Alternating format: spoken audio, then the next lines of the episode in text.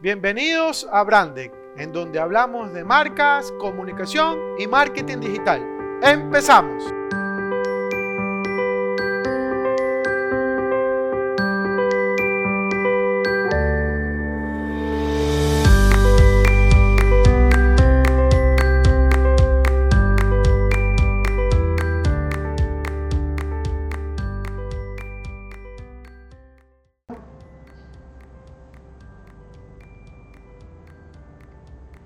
Hola amigos, ¿cómo están? Bienvenidos nuevamente a su canal de Brandex para hablar de marcas, comunicación y marketing digital. El día de hoy me encuentro con una querida amiga, Sonia Yanes. Ella se dedica mucho al tema de las relaciones públicas y justo el día de hoy me gustaría conversar de eso. Eh, Sonia, muchísimas gracias por tu tiempo, por tu espacio. Eh, sé que estamos en diferentes usos horarios, así que eh, espero que no interrumpamos más, pues, ¿no? No te preocupes, todo súper bien, además que sigo conectadísima con Ecuador y otros países de habla hispana, entonces en el horario ya estoy sincronizadísima. Chévere, Sonia. Oye, cuéntame una cosa, ¿cómo así te dedicaste al tema de relaciones públicas? Porque yo me acuerdo que tú eras profesora y de repente relaciones públicas cien por ciento, ¿qué pasó? No, no, no, yo hacía primero... Fui relacionista pública y de ahí realmente eh, empecé a dar clases en la U. Ah, ok, ok. Y, y yo empecé a hacer relaciones públicas a los diecinueve años. No te creo. Trabajador, el P M T del Banco Central, no sé si recuerdas, que era un brazo de toda la, el, la parte social del Banco Central del Ecuador cuando tenía eso, antes de que se quitara. Okay. Yo manejé las relaciones públicas de ellos desde el noventa y ocho, calcula, hasta el dos mil cuatro, dos mil tres. A la par que estudiaba periodismo, ojo, ¿no? Estudié okay. periodismo. Pero mi, vincul mi vinculación súper fuerte con las relaciones públicas y la comunicación justamente se da por, por esta afinidad entre el periodismo y eh, a veces hasta el dar clases. ¿Por qué? Porque eh, yo también inicié a escribir en revistas corporativas, ¿ya? Entonces, por ejemplo, hacía trabajé en Vistazo y luego pasé a hacer fascículos comerciales, los que ahora le dicen las, las revistas especiales o las ediciones especiales. Entonces yo hice, por ejemplo, cuando lanzaron el Malecón, imagínate, cuando se inauguró el Malecón, León Pérez Cordero, que estaba en vida, eh, yo hice el, el suplemento, que le decían así, el suplemento del, del Malecón, ya cuando se lanzó. Eh, y luego pues manejaba revistas también corporativas económicas, como la de la Cámara Ecuatoriana Americana, y les hacía relaciones públicas a ellos, ¿no? Entonces siempre tuve como que dos actividades principales. Eh, las, las asesorías en relaciones públicas y las clases que daba. Es más, siempre como que ponía eso en, en letra pequeña, o sea, no voy a dejar de dar clases nunca. Eso siempre le explicaba a cualquiera que me contrataba. Inclusive cuando trabajé con, con ministerios, mira que los alumnos recuerdan que yo llegaba con maleta, yo llegaba del aeropuerto, llegaba del, del bus, con mi maleta arrastrando a dar clases, o iba con mi maleta para después de ir, tomar el avión y irme a dar clases. Oh, encantado. Sonia, cuéntame una cosa, ¿tú crees que las relaciones públicas tienen que ver mucho con el tema de periodismo? Porque así como tú, yo he visto muchos que tuvieron esa base, pero creo que no, no es una, algo cien por ciento certero, ¿verdad? No, son dos, dos áreas de la comunicación diferentes, como que cada uno juega en su lado de la cancha. Lo que ocurre particularmente en Ecuador y sobre todo en Guayaquil, la ciudad donde yo tengo mi origen, es que no habían en nuestra época, estoy hablando en quienes ejercemos las relaciones públicas desde hace más de veinticinco años, no había la carrera de relaciones públicas. Entonces lo más cercano a esa actividad era el periodismo. Y muy similar a lo que ocurre ahora, eh, realmente el ser relacionista público o consultor de comunicación es como que el siguiente escalón dentro de la carrera profesional de un periodista o de un comunicador. Porque sobre todo ahora que los medios han cambiado, que pues ya no hay tanto personal, se trabaja mucho en remoto, tú ya no tienes tantos espacios para trabajar en medios de comunicación. Y entonces, ¿qué ocurre? Eh, aunque muchos estén un año o dos en un medio, luego ya quieren trabajar como relacionistas públicos porque aparte se gana más. Un relacionista público o un consultor de comunicación gana mucho más que un periodista. Y un periodista, por ejemplo, si hay quince periodistas en un medio, las posibilidades de ascenso que tienen, ¿cuáles son? Ser jefe de página o jefe de sección o editor, es decir, dos, dos posibilidades. Y no es que se abren cada año, depende del editor y a veces prefieren traer un editor experimentado a subir o ascender a alguien que ha estado ahí y no ha tenido el expertise de dirigir un medio. Claro. Sonia, eh, ¿tú crees que el tema de las relaciones públicas siempre va a tener que ver con contactos, porque yo creo que a veces se malinterpreta tener como, ah, no, es que tengo que tener muchos contactos, tengo que tener mi agenda llena eh, de contactos y decir que todas estas personas, eh, yo creo que no va por ahí el tema. ¿Me puedes explicar un poco para la gente que nos está escuchando y viendo cómo funciona realmente el trabajo de relaciones públicas? Claro, mira, las relaciones públicas, eh, si bien es cierto, eh, se basa en la facilidad de conectar con la gente. Eso no significa que tú naces con esa lista de contactos, sino todas las personas que tienen contactos o tienen o apellido o vienen de empresas fueran buenos relacionistas públicos. Realmente una de, la, de las características base de alguien que se quiere dedicar a las relaciones públicas o a la comunicación en este nivel o comunicación de crisis es tener facilidad para crear confianza y conexión, sea con la gente, sea con los medios, sea con decisores. Si tú no tienes eso, es bien complicado poder estructurar eh, no solamente un, un plan y armar una estrategia, sino hasta hacer que el cliente o el vocero confíe en ti y salga a decir lo que tú le estás recomendando. Y a veces se malinterpreta porque el relacionista público es el que sí tiene que tener los números de teléfonos claros a quien llamar cuando hay una crisis, por ejemplo. Pero eso no significa que naces, o sea, tienes que hacer tu base de datos. Es más, yo siempre decía a mis alumnos y a la gente que asesoro en el camino de hacer relaciones públicas que donde se mide realmente si naciste para esto en las relaciones públicas es en hacer y tener una buena base de datos. Si eso te aburre, si te da miedo pedir un teléfono, si te da miedo llamar a alguien que no te conoce, eh, no vas a ser un muy buen relacionista público porque primero tienes que vencer ese miedo. Creo que tiene que ver mucho con el tema de... de... de cómo la persona y la personalidad de esa, de, de esa persona tenga con respecto al resto, ¿no? Porque si tú no tienes esas cualidades de comunicación, si no tienes las cualidades para tratar al resto, eh, es un poco más difícil. No digo que sea imposible, pero el proceso es más difícil. Porque tienes que aprender esas cualidades, o sea, tienes que desarrollarlas, porque o sea, si, si no te gusta hablar, si no, no sabes redactar de forma clara, vas a tener que aprender a hacerlo. O sea, es imposible ser un relacionista público y aspirar a ser director de relaciones públicas, a gerenciar relaciones públicas o ser un asesor de alto nivel si no sabes escribir, si no sabes hablar, si no, va, no sabes concretar. Recordemos que las relaciones públicas, más allá de la relación con los medios, es la relación con los públicos claves de una marca. Que estos públicos claves son también los difusores. ¿Quiénes son los difusores? Todos aquellos que pueden propagar información positiva o inclusive negativa sobre tu marca, tu persona o tu organización, ¿no? Claro. Entonces, al final del día, esta persona tiene que tener cualidades de comunicación, tanto escritas como habladas, y sobre todo tener una buena interacción, ¿no?, con esa otra persona, porque yo no sé, me imagino que a todos les ha pasado que no siempre tú eres la monedita de oro y, claro, y te caen bien. Entonces, realmente... Eh, ahí eh, eh, entra varias preguntas que tengo en ese sentido. ¿Cómo puede manejar un tema de una marca ese, ese, esa, esa, ese espacio de comunicación? ¿Realmente tiene que tener una persona dedicada para este, este, este tema en particular? ¿Por qué te digo esto? Porque hace muchísimo tiempo yo entrevisté a Joan Costa. Joan Costa es un comunicólogo. Él creó una, un sistema que él ya hace llamar DIRCOM, que es la Dirección de Comunicación, y él dice eh, en, su, en, su, en su teoría, en su práctica, es que al final del día tiene que haber una persona ahí, que es como que la, mane- la que maneja todo. Entonces, cuando yo recibí esa información hace muchísimo tiempo, eh, yo era eh, alumno todavía, no, no ahora ya me siento un poco más crecido, sigo siendo alumno, pero no como, como antes, eh, yo decía, bueno, y esta persona entonces tiene que ver con todo, entonces... Creo que va por la parte que estás, estás mencionando, o sea, por ahí tiene que ver el tema de las relaciones y las marcas, ¿no?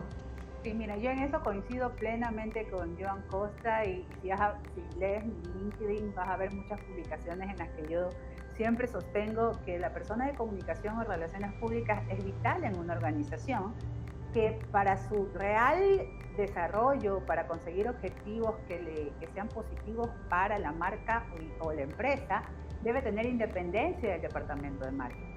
El problema en muchos casos, en países como el Ecuador, es que no hay presupuesto ni para tener un gerente de marketing rankeado, sure, peor para poder contratar a una gerente de comunicación o una directora de comunicación. Entonces, ¿cuál es ahí la salvedad? Ah, ponemos a alguien de marketing que sea marketing y comunicaciones, o marketing y relaciones públicas. Y entonces pones a un comunicador a cargo de marketing, que no es lo mismo, o a un marketero a cargo de relaciones públicas y comunicación, que tampoco que es lo mismo. No Correcto. Mismo, ¿no? Entonces, eh, sí ocurre, y mira, yo recuerdo hace unos seis años, yo dirigí una tesis de una maestría eh, de, de, de una colega en que ella hacía el análisis de cómo influye en las empresas tener un departamento y un director de comunicación versus las otras empresas que no tienen. Y un parámetro que usó es analizar este, este ranking de las empresas más grandes del Ecuador que lanza la revista Vistazo. Correcto. Coincidentemente, las diez empresas que estaban en el top tenían director de comunicación y tenían su director de marketing, es decir, tenían dos áreas fuertes. ¿Ya por qué? Porque recordemos que la reputación, la percepción de los públicos, que ojo, no solamente es la gente que te ve o te lee en un periódico, los públicos también son los inversionistas, son las autoridades. Los stakeholders, todos. Exacto, son todos. Eh, importa, importa el momento de hacer negocios, importa el momento de hacer un lanzamiento, importa el momento de hacer alianzas. Entonces, hasta que no tengamos claro eso, vamos a ver cómo perdemos eh, oportunidades.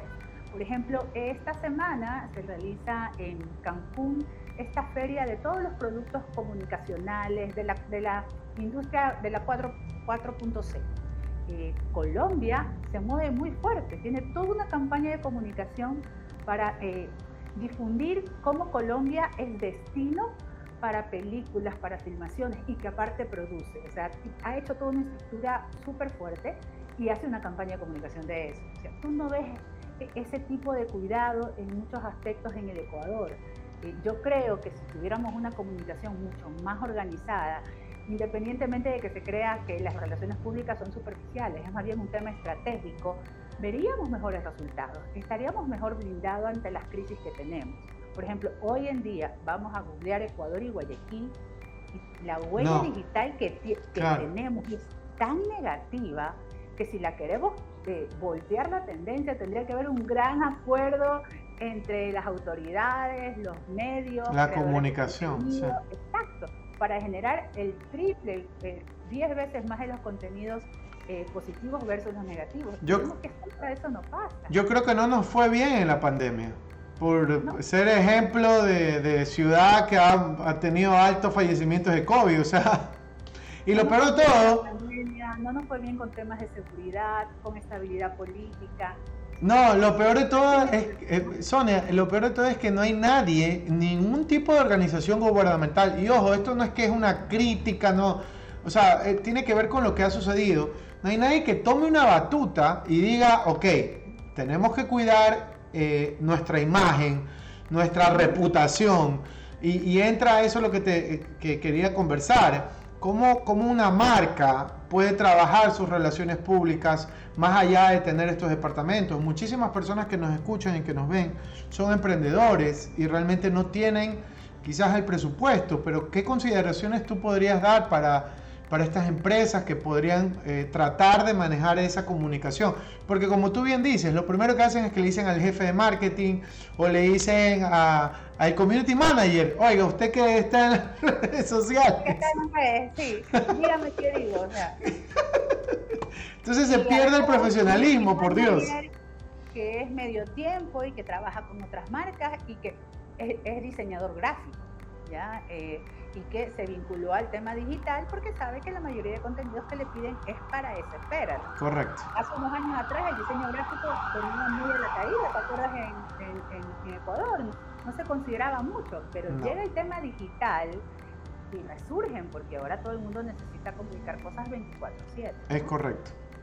Y bueno, y para contestarte la pregunta de cómo las marcas podrían hacer para beneficiarse de las relaciones públicas, en el caso de las marcas pequeñas o de los eh, emprendedores a nivel pues de, de profesionales también, porque por ejemplo, un médico que ya ahora está presente en Instagram, que tiene que tener su página web para registros, para consultas, ya pasa a ser una marca, una marca eh, profesional. Pero marca personal.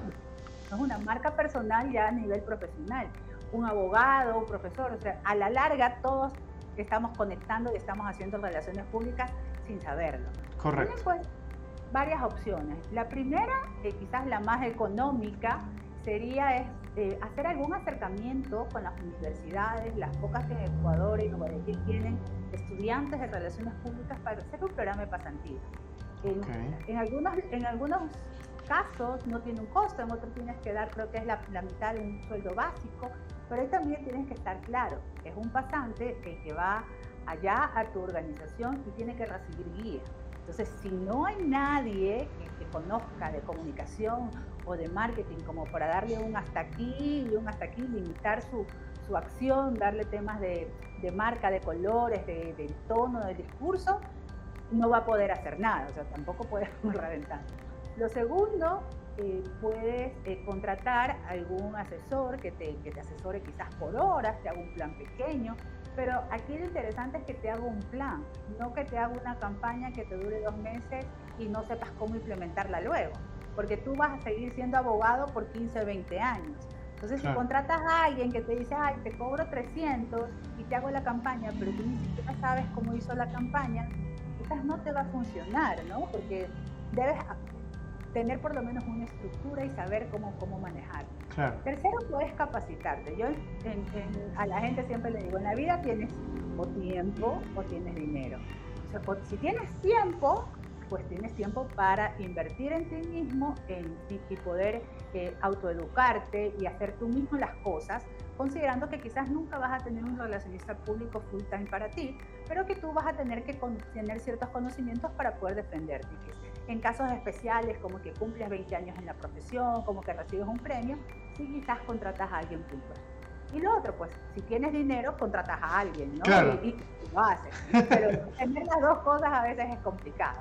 Pero yo creo que esas son como las tres opciones más aterrizadas, porque estamos hablando que cuando contratas para una campaña grande, eh, así sea para una marca mediana, y ojo, porque a veces la gente piensa que te van a cubrir por el volumen o el tamaño de tu negocio. No se dan cuenta que es más difícil hacer una campaña de relaciones públicas para un negocio pequeño, porque tienes que crearle toda esa, esa, esa imagen de proyección, de, de, de, poder, de crecimiento, de crecimiento, de relevancia. Es más difícil que te llamen a ser vocero en, en un medio o invitarte a un live que la gente te vea si recién estás iniciando. Entonces, tienes que echarle mucha cabeza. Entonces, es mentira que porque mi negocio es pequeño me tienen que cobrar en pequeño. No funciona así en claro. relaciones públicas, ¿no? Y aparte que ahora en digital todos tienen el mismo espacio. Es decir, tú puedes ser un emprendedor, pero tienes los mismos metros cuadrados que una multinacional. Claro. Tienes la misma posibilidad con tu página web, con tus redes, o sea... Y, y hemos visto el caso de gente que en un año su marca cómo creció en tiempo de pandemia porque supieron hacer las cosas bien en digital. Así es. Y esas sí. marcas que se estancaron. Correcto. Yo te aseguro que hasta este momento no tienen un plan de crisis por si llega una cuarta ola. Porque nosotros los seres humanos somos especialistas en, en hacer lo del avestruz, ¿no? Ya pasamos el problema, vamos a lo siguiente. Y la cuarta ola que en Europa está llegando. Por ejemplo. Claro, es correcto. Oye, tocaste un tema que... Antes de terminar quería conversarlo eh, porque tiene que ver mucho con el tema de relaciones y, y en contexto general del todo, ¿no? Que es el tema de las crisis. ¿Cómo hacemos? ¿Cómo las manejamos? Creo que a veces, eh, por ejemplo, cuando, está, cuando ha pasado que se cayó Facebook, yo decía y hacía la broma, la gente que trabaja en, en redes sociales y en digital está, debe estar dando vueltas como loquito porque no sabe qué pasó porque se cayó Facebook, se cayó Instagram, se cayó... Eh, WhatsApp. Entonces, este, ¿qué, ¿qué ocurre con el tema de las crisis? ¿Cómo, ¿Cómo una marca lo puede manejar? ¿Cuáles son esas recomendaciones que tú nos podrías dejar? Mira, lo más importante en las crisis es anticiparte, ¿ya?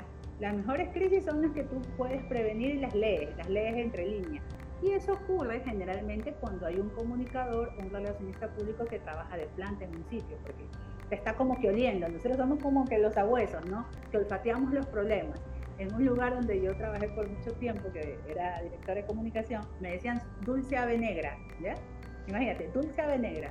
¿Pero por qué? Porque cuando un gerente veía que yo llegaba a su oficina, porque yo tenía la facilidad de llegar sin chiste y sin nada, decía, ¡ah! Algún problema, ¿qué pasó? ¿Ya? Y es porque yo llegaba a decir, mire, hay que poner un semáforo aquí, o tenemos que contratar tal cosa, porque hay... yo siento que va a ocurrir, pero ¿por qué? Porque esa percepción venía de mi lectura de los comentarios que habían en redes sociales, que habían en las diferentes oficinas. Tiene que haber alguien que conecte los puntos.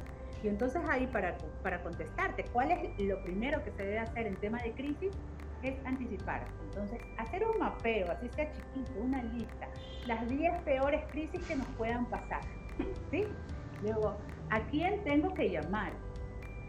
¿Qué debo decir?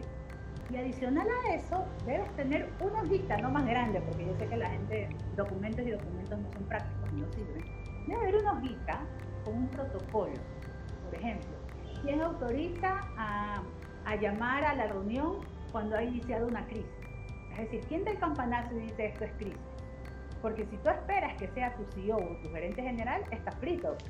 Eh, no es responsabilidad de, de él decir hay una crisis. Es como lo que pasa un poco en el gobierno. O sea, todo el mundo espera que el presidente diga hay una crisis. No, es ahí las instancias locales que tienen que decir, hey, se nos viene una crisis, ¿qué hacemos? O sea, tiene que haber esa línea de mano.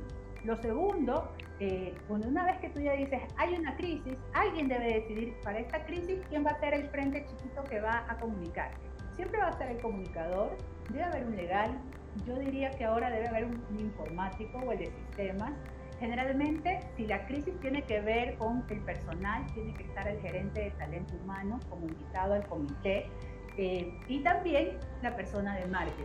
Y mira que en esto en LinkedIn también a veces yo tengo mis, mis, mis batallas porque la gente dice, no, pero es el de marketing que tiene que dirigir el departamento de crisis por los clientes. Y digo, ¿por qué? ¿Por qué? Si claro. No es con los clientes, es con todo el mundo. Si Así es. Que el de marketing se encargue, no va a saber a qué medios llamar o si es eh, prudente convocar una rueda de prensa enseguida o no va a saber quién.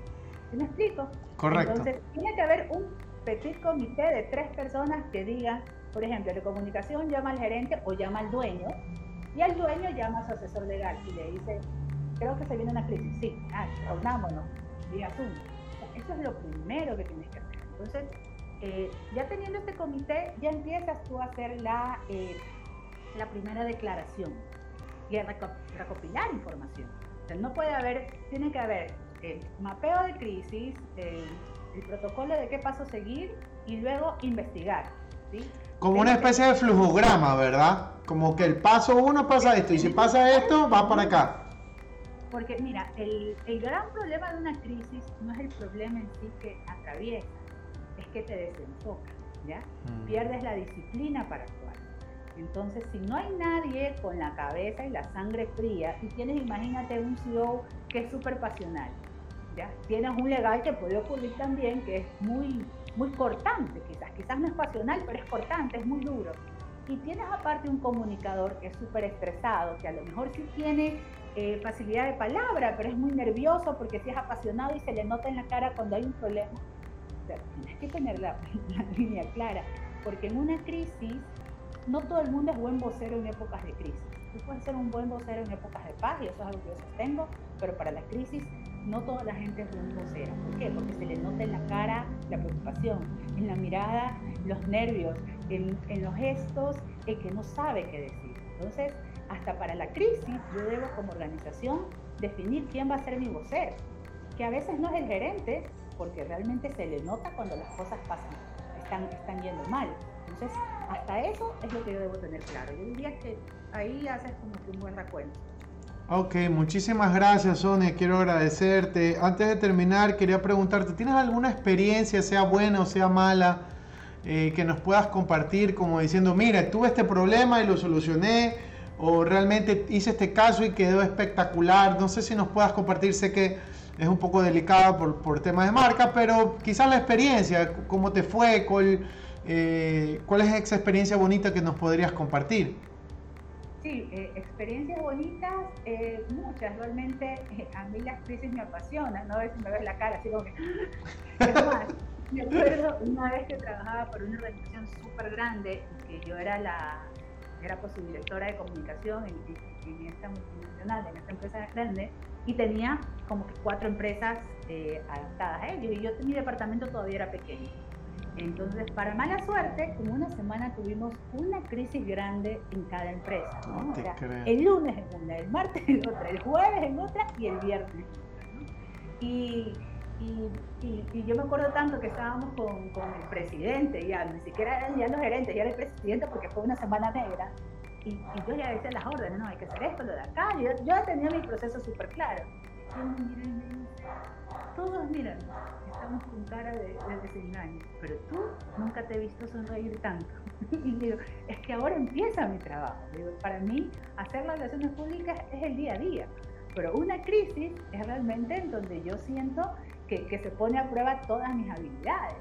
Y realmente las crisis que más satisfacción me dejan es cuando tiene que ver con, con el público final, con la ciudadanía, con el usuario, porque el reto es mucho más grande. Es no solo lo que te dicen en redes sociales, sino que tienes que ir al territorio a calmar a la gente, a hablar y a vigilar que las respuestas que tú dices que vas a solucionar se cumplan. Generalmente yo lo hago así, o sea, si yo ofrezco algo a nombre de la marca o de la empresa, yo estoy cual garrapata en el cuello del C E O, no del gerente, del C E O, diciendo, dijimos que iba a pasar esto, falta, ¿sí me entiendes? O sea, ya yo soy en eso, como dicen, la villa. ¿Por qué? Porque yo di mi palabra, y eso yo les digo a, a mi gerente, o sea, yo di mi palabra. La gente se calmó porque yo fui a hablar, no fue usted. Donde no se cumpla, yo nunca más lo voy a poder solucionar y apoyar en una crisis. Y eso tiene que ver mucho con credibilidad, que tiene que ver con el tema también de las relaciones públicas, porque tú puedes hacer relaciones públicas, pero si no dices la verdad, si no, si no haces un buen trabajo, realmente al final del día vas a tener esos problemas. Sí, mira, yo no tengo problema en comunicar una mala noticia, porque es preferible comunicar una mala noticia a tener a alguien engañado. Entonces, cuando alguien en medio de una crisis me ha pedido algo que se pueda hacer, yo le digo no. Y la gente, no, porque si yo le digo que sí, le voy a estar mintiendo. Y si le miento, no hubo una solución ni para usted ni para mí. Y generalmente esa era mi respuesta, ¿me entiendes? Cuando yo decía que no, porque la gente se me sorprendía. Espero que me diga que sí, vamos a estar en problemas. Claro. Sí. Otras crisis a veces es en temas de negociación, aunque tú no creas, a veces cuando tienes que negociar, no por cuestiones de dinero, sino por cuestiones de estrategias, por ejemplo, en la misma crisis, llega un momento en que tú como director del comité de crisis o como consultor externo, eh, tienes que darle calma al, a los, al C E O y a los diferentes gerentes diciendo, esto es lo que hay que hacer. Y a veces ellos son como que, que sí, no, no saben, o sea, no saben qué, qué camino seguir. Tú debes infundir esa, esa certeza. Ay, esa certeza, certeza. Para que ellos, ellos acaten. Claro. Porque si no, y me acuerdo tanto un gerente que me, me dice, bueno, ¿cuánto nos vamos a tardar en, en, en esto, en decidir esto? ¿No? Poco tiempo, el, el tiempo que usted se demora en decirme que sí. Eso es lo que vamos a hacer. Otra vez se me pegó la carcajada. Claro. Sí, es que eh, hasta el buen humor tiene que ver, ¿sabes? En, este, en estos momentos de crisis, porque si lo ves todo gris, no vas a poder... Es complicado. Claro. Sonia, muchísimas gracias por tu tiempo, por la oportunidad, eh, quiero agradecerte, tampoco quiero eh, tomarme más, más tiempo contigo, eh, quiero agradecerte por, por todos los datos que nos has contado, tu experiencia me parece fabulosa, por favor yo le invito a que la sigan, yo la, yo la sigo a ella desde LinkedIn, la pueden buscar, Sonia Yanes, no sé si tengas página web. También. Esto es como Sonia Yanes Bloom en todos los sitios. En ah, LinkedIn, increíble. En podcast, en, en Twitter, en Facebook, en Instagram. Porque como tengo que saber es, es conectar en todas las en todas las plataformas, claro. Si no pruebo conmigo, imagínate cómo los puedo asesorar. Claro que sí. Bueno, les agradezco a todos ustedes emprendedores que nos escuchan, que nos están viendo y esperando nuevamente volverlos a ver por este canal de Brandex para hablar de marcas, comunicación.